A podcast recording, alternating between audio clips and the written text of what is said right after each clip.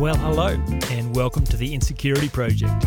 I'm your host, Jaemin Frazer, and I am on a mission to end the unnecessary suffering caused by the fear of not being good enough. We've all got it, we've all got to work through it, but thankfully, there is a clear, intelligent, and complete solution to the insecurity problem, and that is what this project is all about. Hope you enjoyed today's program. G'day, folks. Another installment of 10 Minute Tuesday. This week, I'd love to help you explore the agreements that you've made and to see how well those agreements are serving you. So, uh, some of you have heard me talk about the story state strategy model. It's something I refer to all the time in how I set up my own day.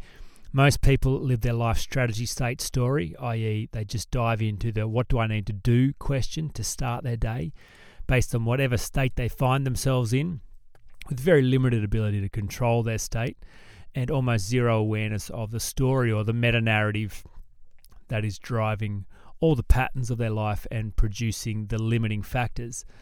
Uh, so even on their best day, going story state, sorry, going strategy state story is going to be a very limited way to live your life.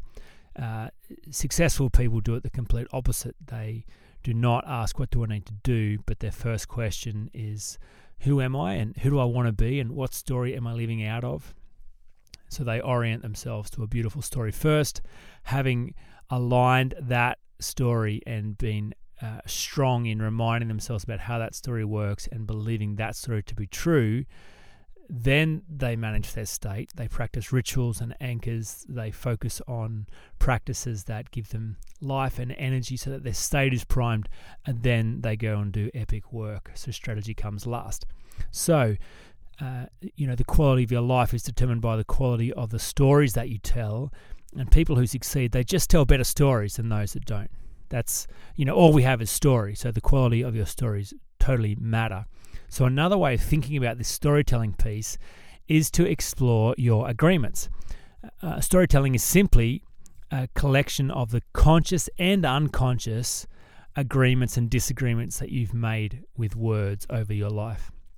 To break down what that means, so things get said and done when we're young, and it's not those things that impact us, it's our agreement with those things. So, someone models a way of living or they suggest a course of action, or they give advice or judgment, or they criticize or praise. And it's not that that impacts, it's what we decide that means about us. So it's our agreement with those things. So you probably heard me tell my story around uh, uh, my limiting belief around money. That came from an agreement that I made that you can't be rich and godly. I decided that was true. I'm not sure my brother ever decided that was true, and so he grew up with a different story but that was an agreement that I made unconsciously. And whatever I agree that's true, that's the meta narrative that defines what is possible for my life. So change comes when I go and review that agreement, that unconscious agreement, deconstruct it, decide that's not what I agree with, and then to consciously make a new agreement. So my new agreement was to say it's not money that corrupts, it's insecurity that corrupts money just magnifies whatever in your is in your heart.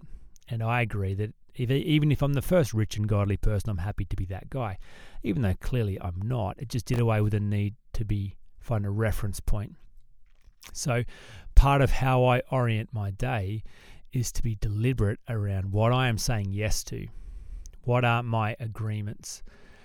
Because that's of the quality of the yeses and the nos, the things that I agree with and disagree with, consciously that shapes my story. So, for instance, some of my agreements when I start my day is I agree. I am uh, consciously saying yes to the fact that I will have impact and influence at a global level in solving the insecurity problem. I am consciously saying yes to my marriage, yes to my parenting, yes to my friends. I'm saying yes to health. I'm saying yes to abundance. I'm saying yes to purpose. I am agreeing that that is who I am and that is what I'm going to do. Now, some other people find it necessary to focus on what they're saying no to as well, but I, I feel that focusing what I don't want is a little bit of a trap and can lead to behavior management and suppressing. I feel that if I can really get clear on what I'm saying yes to, uh, then that displaces anything. You know, if I'm saying yes to solving the insecurity problem at a global level, well, it kind of does away with me saying no to the tall poppy syndrome or no to playing it safe and small. So, to recap, change comes when you review the unconscious agreements you've made and to bring them into the realm of the conscious so that you can review them and then decide what new agreements that you're going to make. So, in order to discover what those agreements are, you probably heard me say this before, but behavior never lies. This is a system. People work perfectly. You can deconstruct this system into its smallest working parts, analyze it, replace it, swap out parts, and get a different result. So, if you're to work your way backwards and analyze your behavior and ask, What must I believe to be true in order to behave like this? you will work back to defining moments and stories that you've created which will help you to notice that at some point you must have agreed with a certain idea. You know, there are people that agree that to have uh, to to succeed above uh, those around them would be dangerous. People have agreed that they will never amount to anything. People have made agreements that they will not be a winner. People have made agreements that they will be unlucky in love. People have made agreements that they do not have value and worth as a human being. People have made agreements that they must do whatever it takes to prove someone else wrong. All kinds of fascinating agreements.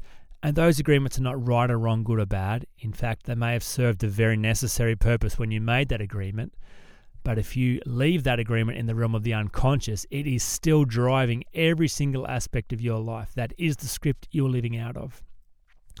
The valuable work to do here in your own personal development journey as an adult is to shine the light on what it is you've said yes to and to review whether you still want to say yes to that. Because without actively changing it, then the yes is the default switch. You are still saying yes to those agreements. You are still deciding you are never going to be a winner. You are still deciding you're going to be unlucky in love. You are still deciding people are going to reject you. You are still deciding you will always have lack when it comes to money. You are still deciding that it is bad for you to outshine your friends and family. Whatever it is that you've agreed with, that is still the agreement running your life. So if you can kind of step out of the messiness and complexity of how human behavior feels often and realize that this is actually quite scientific, quite objective, you can review the data, then it just gives you so much more choice around how you'd like to structure your life and so much more ability to be the storyteller rather than the actor in the story. When you get that right, then you can really actively live your life story, state, strategy rather than strategy, state, story. I hope that's useful. I'm always fascinated by your feedback. Uh, I love to hear how this is touching the ground for you. If this has been useful, feel free to share it with others. It's always helpful for me if you leave reviews on uh, iTunes or other podcast platforms so that other people might find this content useful as well. And as always, if you are ready to uh, solve this problem for good and get help from someone who doesn't care about you, well, you know where to find me. Bye for now. You've been listening to the Insecurity Project. I hope you found the content and conversations useful. And remember, you are not just the actor in the story, you are the storyteller. You have the ability to turn this all around. For more information about overcoming insecurity, check out the insecurityproject.com.